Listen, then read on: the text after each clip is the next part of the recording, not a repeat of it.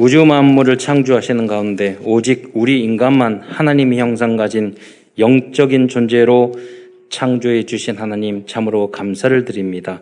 그러나 인간이 어리석어서 불신앙하여 사탄에게 속아 죄를 짓고 이 땅에서 오만 가지 고통을 당하다가 결국은 지옥에 갈 수밖에 없었는데 그리스도를 보내심으로 그분이 십자가의 상에서 우리의 모든 원죄, 자범죄, 과거, 현재, 미래의 모든 죄를 해결해 주시고 부활하심으로 구원을 완성해 주신 것 참으로 감사를 드립니다.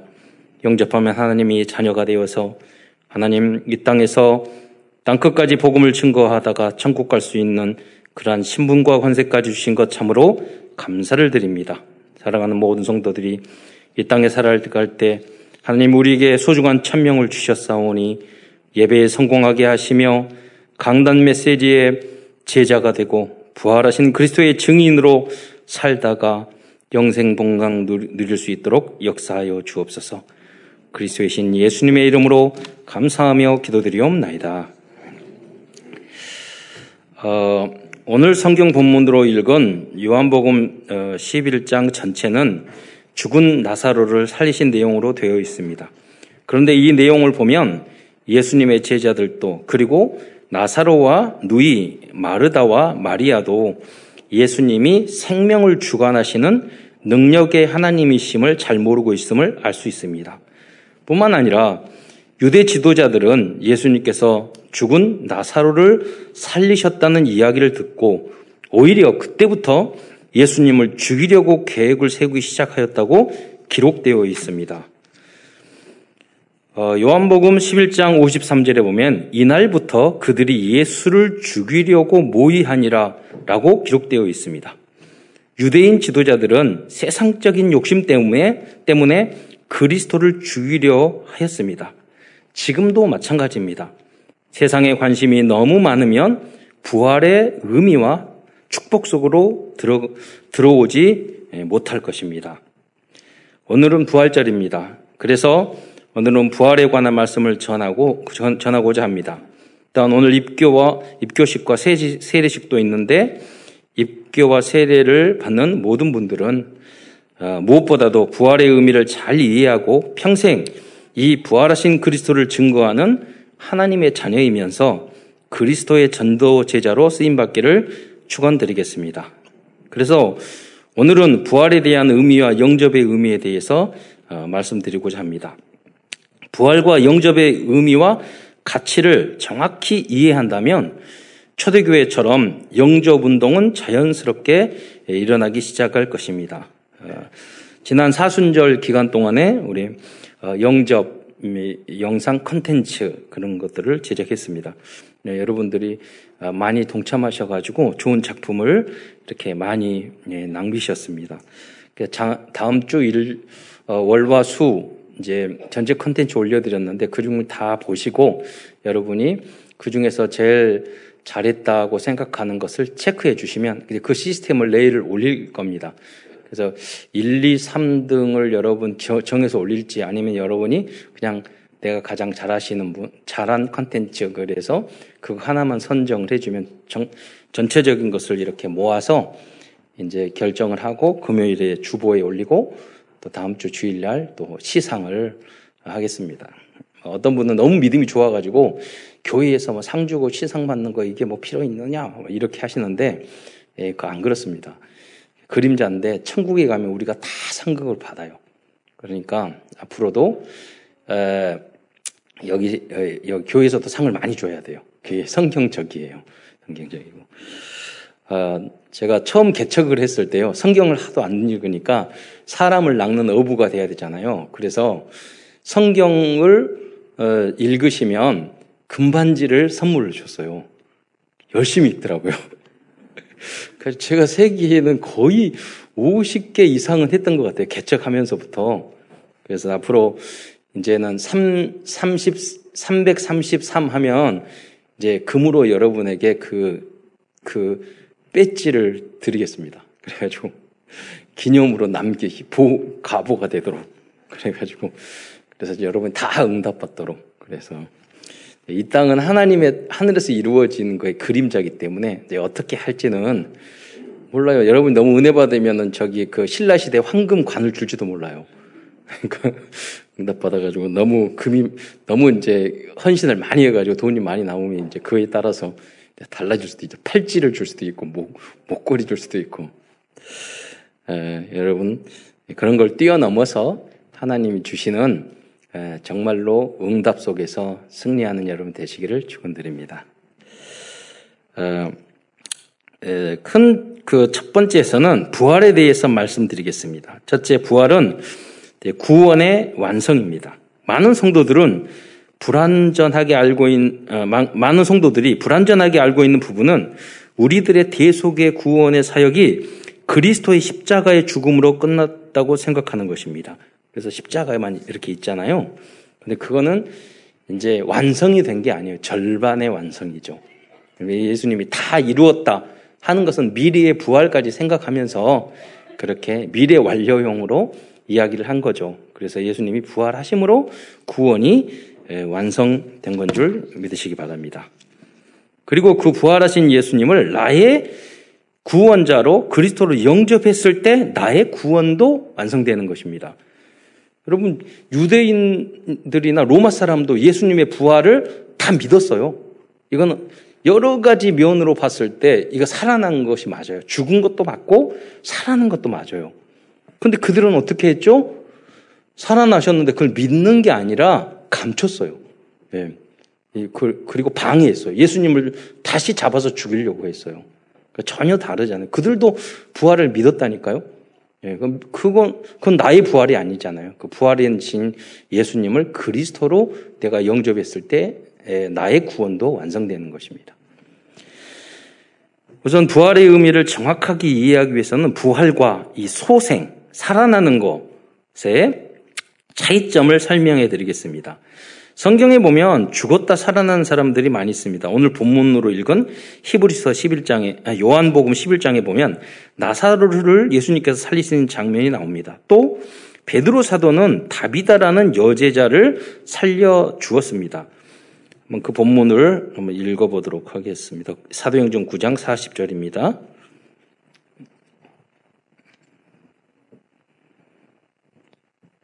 예, 읽어주세요. 예. 베드로가 사람을 다 내보내고 무릎을 꿇고 기도하고 돌이켜 시체를 향하여 이르되 다비다야 일어나라 하니 그가 눈을 떠 베드로를 보고 일어나 앉는지라.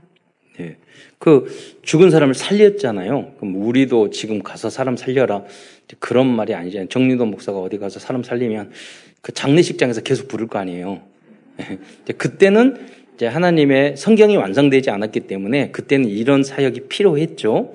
예, 그런데 지금은 더 중요한 게 있어요.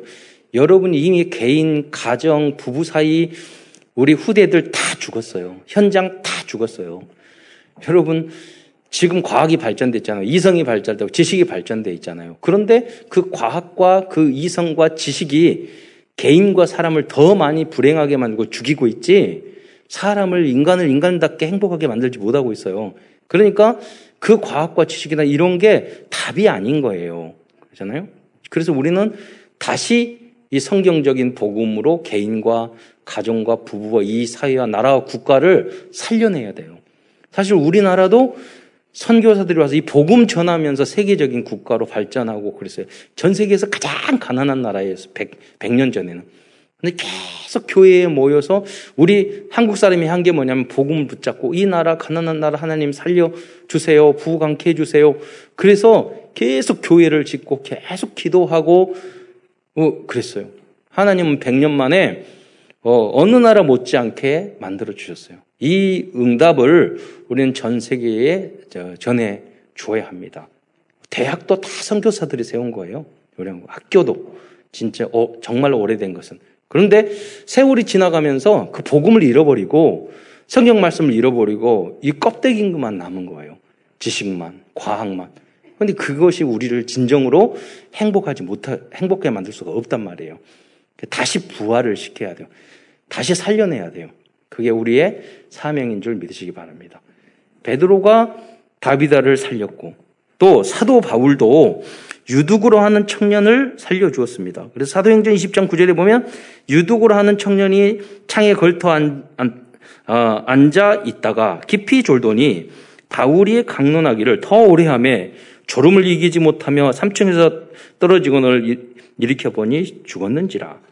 어, 사도 바울은 이 죽은 유두고를 살려주었습니다. 또 사도행전 20장 12절에 사람들이 살아난 청년을 데리고 가서 적지 않게 위를 받았더라라고 기록되어 있습니다. 여러분을 통해서 죽어 있는 사람들 개인 가정이 다 살아나는 역사가 있기를 축원드립니다. 그러다가 정말 죽은 사람도 살릴 수도 있어요. 선교 현장에 가보면요. 초자연적인 기적, 하나님이 필요하면 그것도 주시거든요. 예. 그걸 꼭 이제 우리가 바랄 필요는 별로 없어요. 예. 그러지만 하나님의 시간표에 따라 그렇게 역사할 수도 있어요. 예. 또 누가복음 7장 11절에서 17절에 보면 예수님은 어, 나인이라는 성의 과부 아들을 살려주셨습니다. 구약 성경에도 열왕기상 17장 2절, 22절, 23절에 보면 엘리야 선지자가 사르밧 과부의 아들을 살려주는 장면이 예, 나오고 있습니다.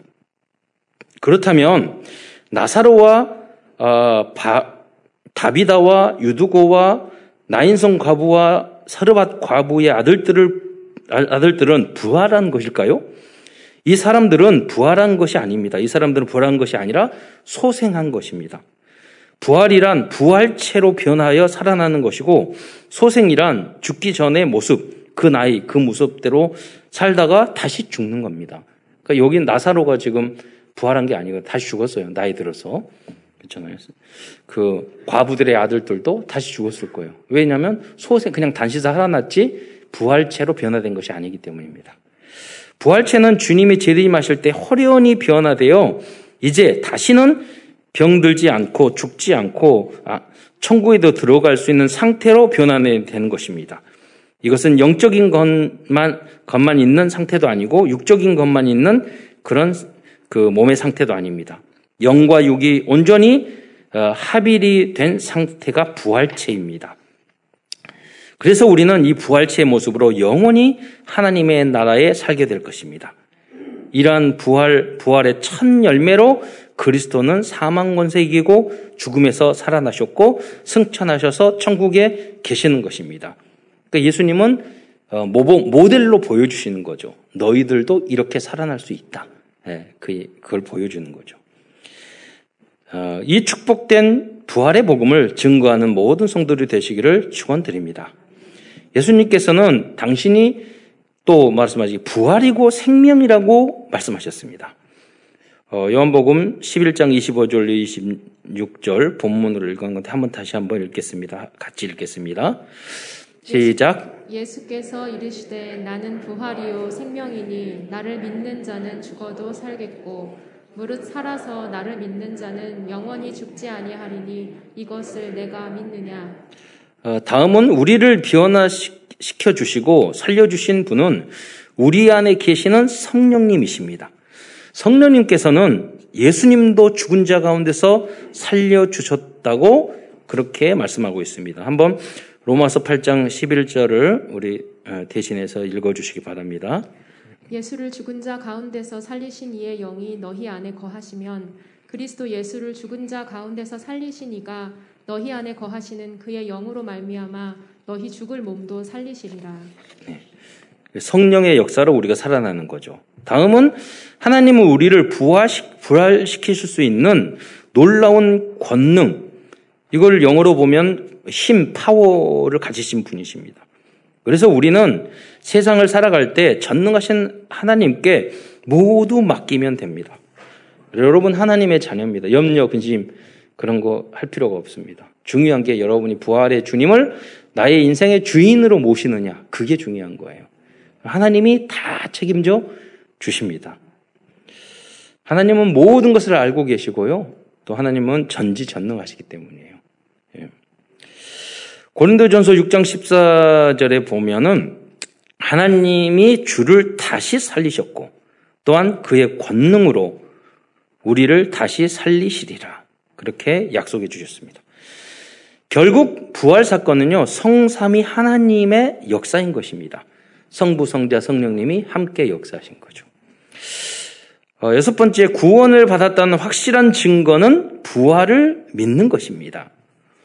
여러분이 이제 세상을 살아갈 때, 아, 내가 이제 어리 힘든 세상을 하, 살아가고 또 힘, 내가 잘못을 할 수도 있잖아요. 그럴 때, 아, 나는 구원을 받았는가? 이렇게 의심할 수도 있어요. 예, 그런데, 어, 부, 구리의 구원은 감정이나 윤리 도덕이 아닙니다. 예, 언약이 하나님의 말씀이죠. 그 하나님 말씀에는 어떻게 기록되어 있느냐? 우리가 부활을 믿으면 우리는 구원받았다고 어, 그렇게 예, 말씀하고 계십니다. 그러면 로마서 10장 9절의 말씀을 한번 읽도록 하겠습니다.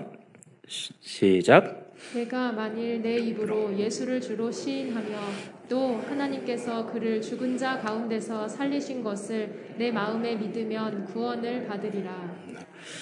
그러면서 부활은 복음 정파의 핵심 내용입니다. 그래서 우리들은 부활의 증인이 되어야 하겠습니다. 제가 지난주 특별 새벽기도 했는데 그 기간이어서 이제 영화를 하나 봤어요.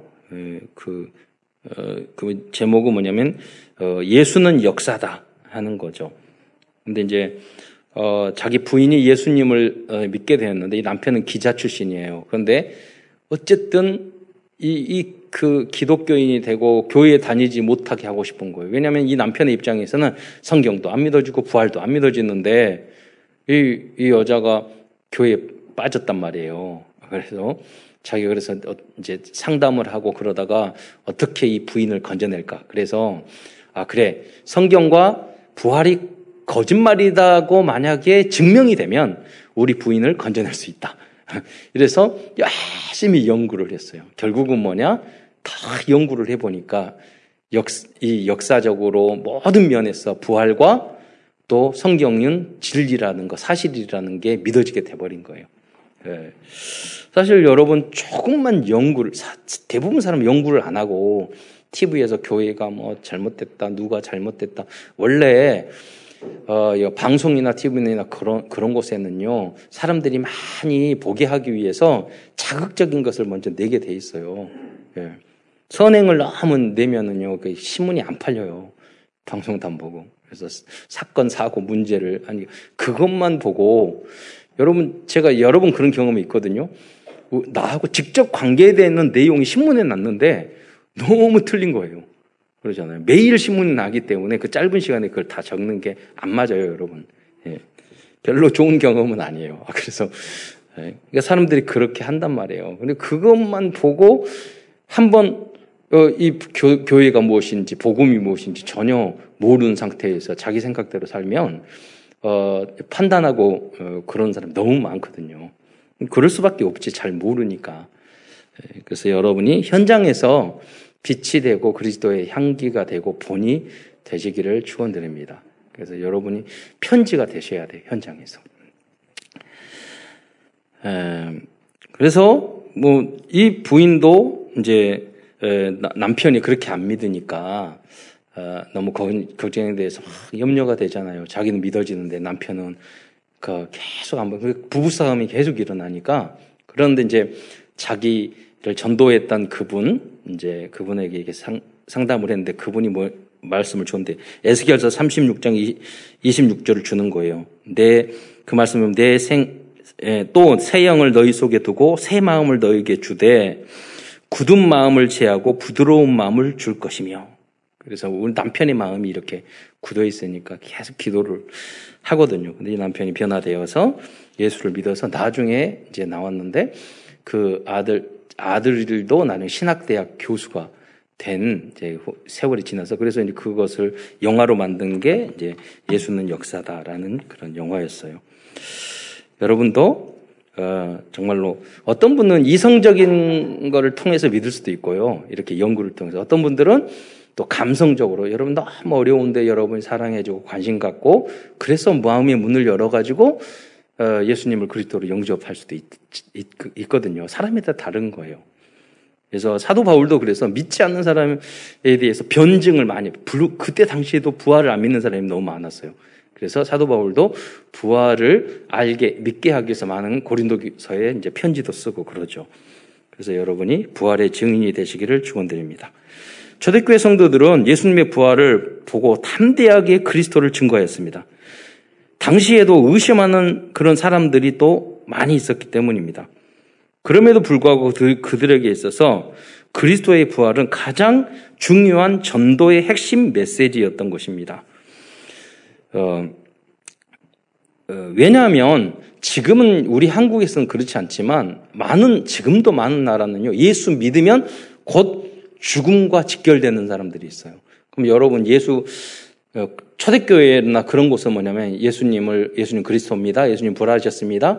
예수님은 구 영접하면 당신 구원을 받습니다. 그러나 당신은 어, 죽을 수도 있습니다. 잡혀서 예, 그러잖아요. 모든 것을 잃을 수 있습니다. 그런데 지금도 많다니까요. 예, 여러분. 그러면 여러분 그래야 돼요. 그러나 여러분 죽어도 부활하시니까 우리가 예수 믿고 깨끗하게 죽읍시다. 그렇게 전도를 했던 거예요. 여러분 지금 영접 컨텐츠 주면서 다 메시지 하면서 예수님 영접하셨죠? 그럼 앞으로 순교할 수도 있어요. 그러나 걱정하지 마세요. 부활하니까. 이렇게는 우리가 안 하잖아요. 네. 그런데 초대교회는 그랬다니까요. 지금도 그런 현장이 많이 있어요. 우리 제자 중에서 저기 이슬람 지역에서 있는데 어, 그 인도네시아에 있는 거기는 아버 제가 만났거든요. 아버님이 목사였는데 그 훈련 받으러 왔더라고요. 그 아버님 목사인데 뭐냐면 어느 날 그, 그, 그 마을에서 무슬, 무슬림의 청년들이 오셔서 그 강가로 나오라고 전화 왔대요. 갔는데 그들이 목을 따버렸대요. 그러니까 자기도 언제 죽을 줄 모른다는 거예요. 그런 신앙하고 우리가 그냥, 아유, 예수 믿고 어떻게 복 받을까? 이 나의 개인적인 문제, 이거 어떻게 해결될까? 이거하고 차원이 다르잖아요. 초대교회는 그래서 부활의 메시지가 너무 중요한 그러한 시대였던 거죠. 그래서 사도 바울을도 데살로니가 전서 어, 보, 예, 그 데살로니가에 전한 복음의 핵심도 어, 죽은 자 가운데서 다시 살아나신 그 예수님이 그리스도라고 증언했던 것입니다. 그래서 사도행전 17장 3절에 보면 뜻을 풀어 그리스도가 해를 받고 죽은 자 가운데서 다시 살아나야 할 것을 증언하고 이르되 내가 너희에게 전한 이 예수가 곧 그리스도라라고 말씀하셨어요.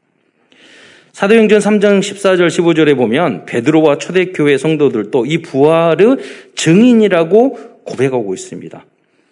부활을 목격하고 성령 충만을 받은 베드로 사도는 담대하게 유대인들의 관원들에게 부활하신 그리스도를 증거하고 있습니다. 사도행전 3장 14절 15절에 보면은 너희가 거룩하고 의로우신 일을 거부하고 도리어 살인한 사람을 놓아주기를 구하여 생명의 주를 죽였도다. 그러나 하나님이 죽은 자 가운데서 그를 살리셨으니 우리가 이 일의 증인이라. 예. 얼마 전에는 예수님을 부인했다니까요. 몇 달 전에는. 그런데 성령 충만, 부활을 보고 성령 충만 받고는 담대하게 목숨을 걸고 예수, 예수님의 부활을 증언한 것이죠. 그 역사가 여러분 안에 항상 있기를 축원드립니다.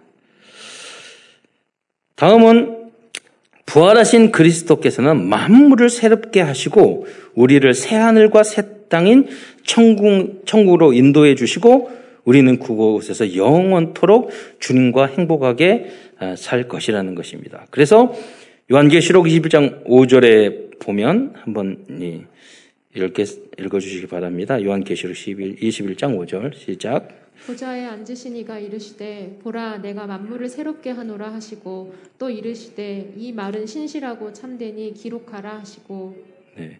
마지막 때에 요한계시록 이전 하늘과 이전 땅은 다 사라지고 새 하늘과 새 땅, 새 예루살렘 여러 가지로 표현하거든요. 거기 올라가게 될 것입니다. 그래서 그러면 우리는 뭐 천국만 바라보고 이 세상에서는 어, 대충 살아 그 말이 아닙니다. 지금 우리 대한민국 이 시대는 237 전 세계의 나라에 복음을 전한 천명을 받았어요. 예. 지금 전 세계 복음 없어요. 과거에 영국, 뭐 독일, 스위, 스페인, 뭐 미국 복음 있었지만 계속 사라지고 있어요. 그래서 다 교회는 문 닫고 있어요. 예. 이단들은 더 일어나고 있어요. 성경적인 신앙이 희미해지고 있어요.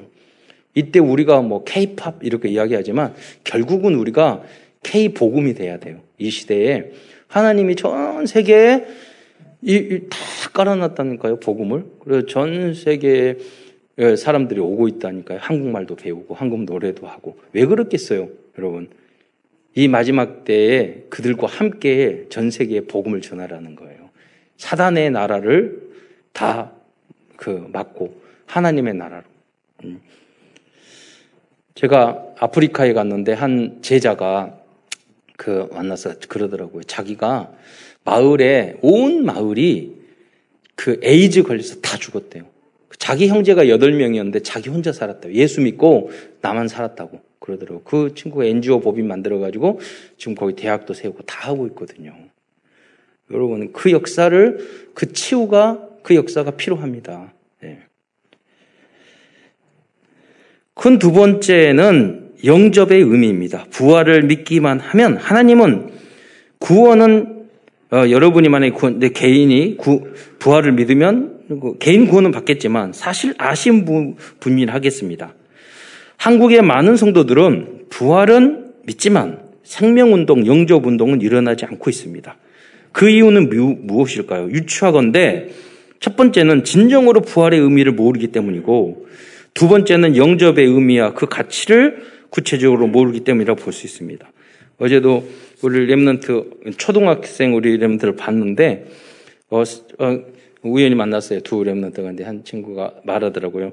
목사님 제가 전도한 친구예요. 그래서 기특하잖아요. 어린 나이에 전도하니까.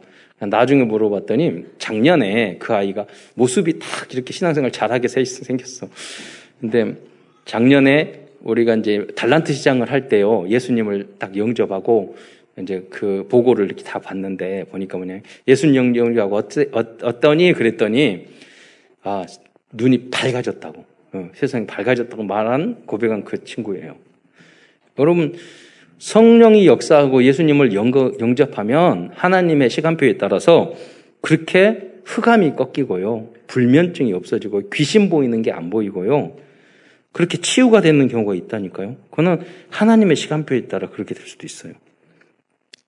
제가 많은 문제 있는 청소년들을 이렇게 접했잖아요. 공통적으로 악몽을 껴요. 이상한 거 봐요. 이제 가위 눌려요. 그러잖아요. 그런 줄을 알아요. 예. 일상이 됐다니까요.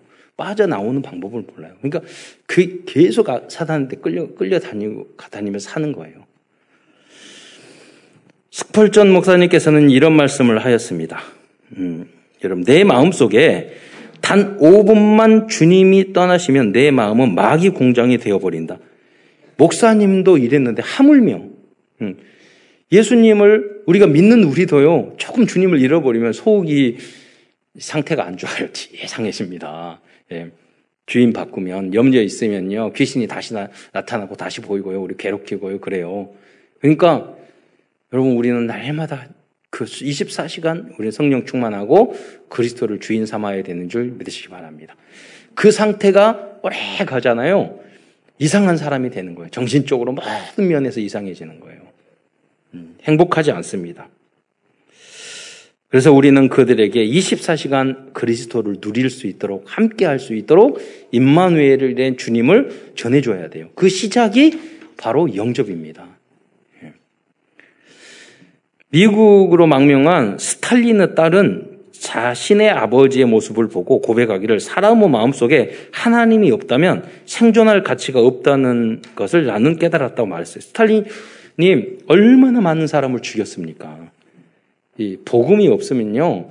잔인 무도한 행동을 그냥 해요. 왜냐하면 생명의 가치를 모르니까. 성경에는 한 우리 한 생명이 천하보다 소중하다고 하잖아요. 예.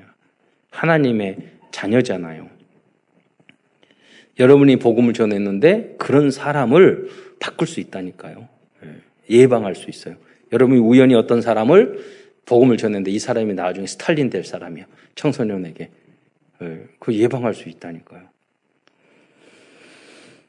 여러분이 아무리 부족해도요, 이런 극악무다한 인간들은 잘 안 되잖아요, 우리가. 그게 별게 아닌 것 같지만 차이가 굉장히 큽니다. 부활하신 예수님을 그리스도로 영접하는 것은 이 세상에서나 천국에 가기 위해서 가장 중요한 인생 최대의 사건입니다. 그래서 오늘은 다시 한번 영접의 의미 12가지를 말씀드리겠습니다. 영접의 의미. 첫째는 영접이란 성령의 영원한 내주를 말하는 거예요. 하나님의 형상이 회복돼 생육, 번성, 충만, 그게 다 회복되는 거예요. 잃어버린 모든 창세기 3년, 원래 축복을 회복하는 그 시작입니다. 두 번째로 영적이란 창조의 능력이 회복되는 거예요. 그리스도의 빛이 우리에게 임하기 때문에 모든 게 살아난다니까요. 그리스도의 단순히 영접한다 이렇게 아니에요. 저 말이에요. 우리나라가도 복음, 곳곳에 복음의 역사, 믿음의 역사. 우리 한국처럼 믿음 좋은 복음 있는 나라가 지금 없어요. 전 세상에. 하나님은 최고로 앞으로 만드실 거예요. 복음 때문에. 근데 우리만 잘 되냐? 아니에요. 다 함께 복 받아야 돼요. 예. 복음 우상 섬기는 나라는 다들 재앙과 저주와 폭행과 살인과 전쟁과 질병과 이게 다 있다니까요. 전 세계를 지도를 딱 보고 보세요. 살릴 수 있는 방법은 복음밖에 지식, 과학 그거 별로 안 돼요. 과학이 발전하면 전쟁만 하잖아요. 무기만 만들고 원자폭탄 만들고 참된 평화가 안, 안 돼요. 세 번째 기도응답의 모든 조건이 법적으로 이루어진 사건이 영접입니다. 그래서 여러분이 영접을 한 다음에는 기도응답을 응답에 받도록 여러분 도와주셔야 됩니다. 기도하도록 기도 제목도 적고 특히 하나님은 새 가족일수록 응답 빨리 주셔요. 예. 오래된 헌 가족들은 응답 참 안 주시더라고요. 그, 그 힘든 것만 더 주시고 더 기도하라고 황 정금같이 나오게 하려고. 네 번째 그러면 영접이란 확실한 하나님의 자녀가 되었다는 고백이에요. 그리고 선포예요. 하나님 앞에서 그렇고 마귀 앞에서 그렇고 사람들 앞에서도 그런 선포가 되는 거죠. 이 영접의 다음은 다섯 번째로 영접 사건은 사탄과의 영원한 결별입니다. 여섯 번째로 창세기 이 영접이란 창세기 3장 문제에서 영원히 해방되는 그런 순간입니다. 이 법적으로 해방되는 거예요. 로마서 8장 2절에 죄와 사망의 법에서 생명의 성령의 법, 죄와 사망의 법에서 우리를 해방하였습니다. 일곱, 일곱 번째로 하나님의 입장에 볼을 때는 하나님과의 영원한 언약 체결이 영접이에요. 그래서 하나님은요, 하나님 가장 중요한 관심이 영접이에요. 그래서 축구할 때 우리의 관심이 골인이잖아요. 골인, 골만 해도 전, 전 국민이 다 좋아하는데 우리가 영접을 한 생명이 살아나면 황금종 울리고 천국에서 축제가 벌어져요. 하나님의 관심이에요. 여덟 번째, 그러나 사탄에 볼 때는 두려움 대상으로 변하는 거예요. 왜냐하면 누가복음 10장 19절에 보면 사탄을 꺾을 권세가 우리에게 주어지기 때문에. 아홉 번째로 그, 그 순간 우리들은 하나님의 성전이 되는 것입니다. 고린도전서 3장 16절에 너희가 하나님의 성전인 것과 하나님의 성령이 너희 안에 거하시는 것을 알지 못하느냐라고 말씀했어요. 열 번째로 영접은 삼위일체 하나님의 비밀이 이루어지는 사건이에요. 열한 번째 성령으로 인치심을 받는 순간에 여러분 귀신이 임하면 귀신이 내 자식이라고 그래요. 우리는 그런 게 아니라 성령이 임할 때 무당들은 그러잖아요. 신이 임하면 너는 내 자식이라고 그러잖아요. 우리는 하나님의 성령이 성령을 통해서 하나님 우리 인치신 것입니다. 너는 내 것이라. 그래요. 열두 번째 결국 이 순간부터 이제 영접하는 순간부터 하나님의 자녀의 신분과 권세가 주어지는 것입니다. 그래서 요한복음 1장 12절에 영접하는 자 곧 그 이름을 믿는 자들에게는 하나님의 자녀가 되는 권세를 주셨다고 말씀하셨어요. 결론입니다. 오늘은 하나님께서 부활절을 통하여 우리에게 주시는 CVDIP를 발견하고자 합니다. Covenant 언약입니다. 부활절을 맞이하여 우리들이 붙잡아야 할 최고의 언약은 그리스도의 부활은 구원의 완성이라는 것입니다. 다음에 비전입니다. 여러분 담임 목사는요 리더자는 계속 불가능한 비전이지만 막 비전을 말하는 거예요. 어, 제가 여러분 담임 목사로 여러분에게 막 메시지 할 때는 비전을 던져요. 불가능하고 말도 안 되는 것 같도 같아도 여러분 대통령 되십시오. 여러분 노벨상 수상자를 만드십시오. 막 하, 한, 한다고요. 빌딩을 사십시오.